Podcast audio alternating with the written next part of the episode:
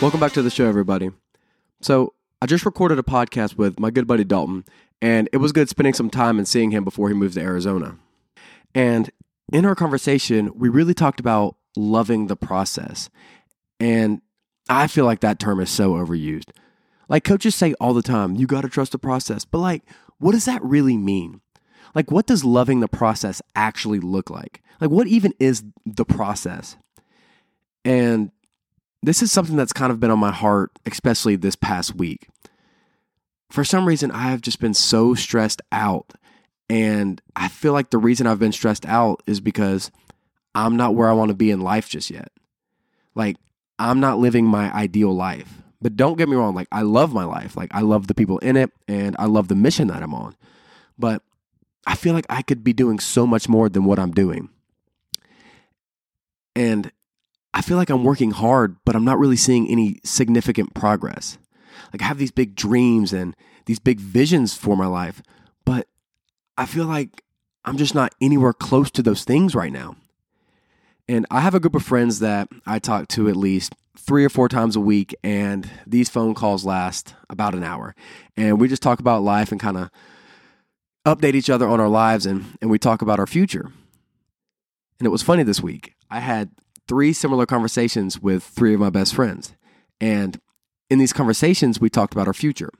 And we talked about the big plans we have and all the impact that we want to have one day. And I told all of them that I just feel like I'm I'm capable of of much more and I have these visions in my head, but I'm just nowhere close to them right now.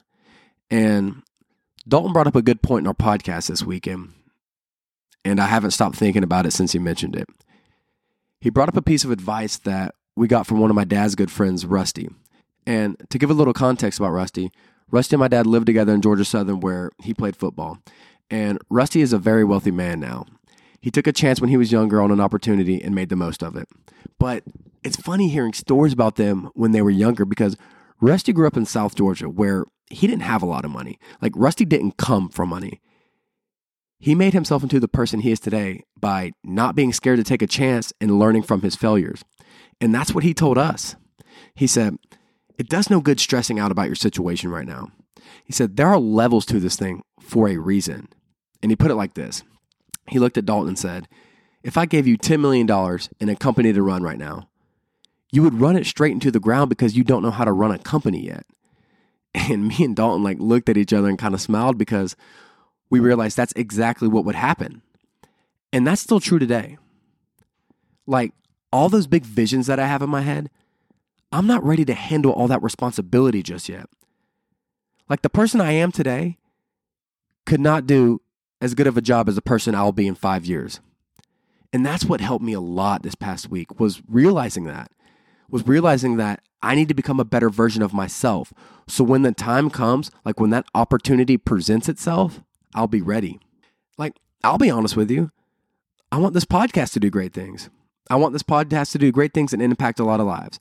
But if I were given one of the top podcasts today, I would run it into the ground. I'm not prepared or qualified to do that just yet.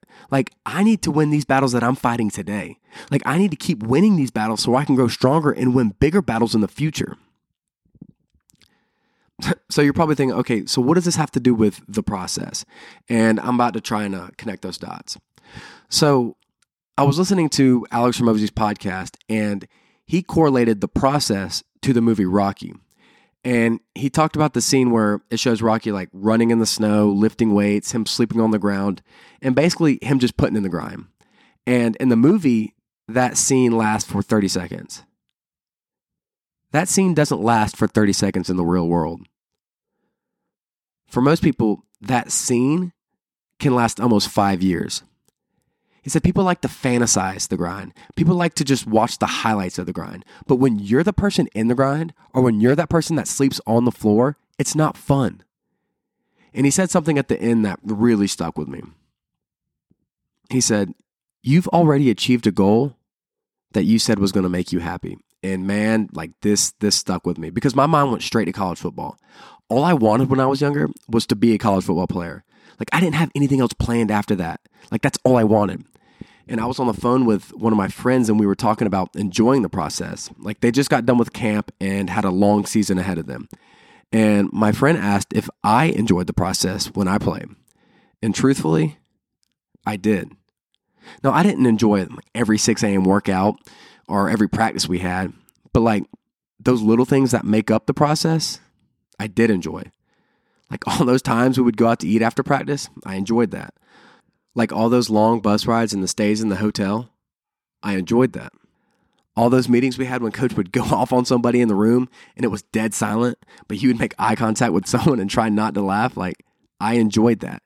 And there were some days we'd be on the field and I would just take a moment and observe everything around me because I realized like how hard I had worked to get there. I enjoyed that. So yeah, like if you have a big goal or a big vision for your life, the process isn't going to be easy.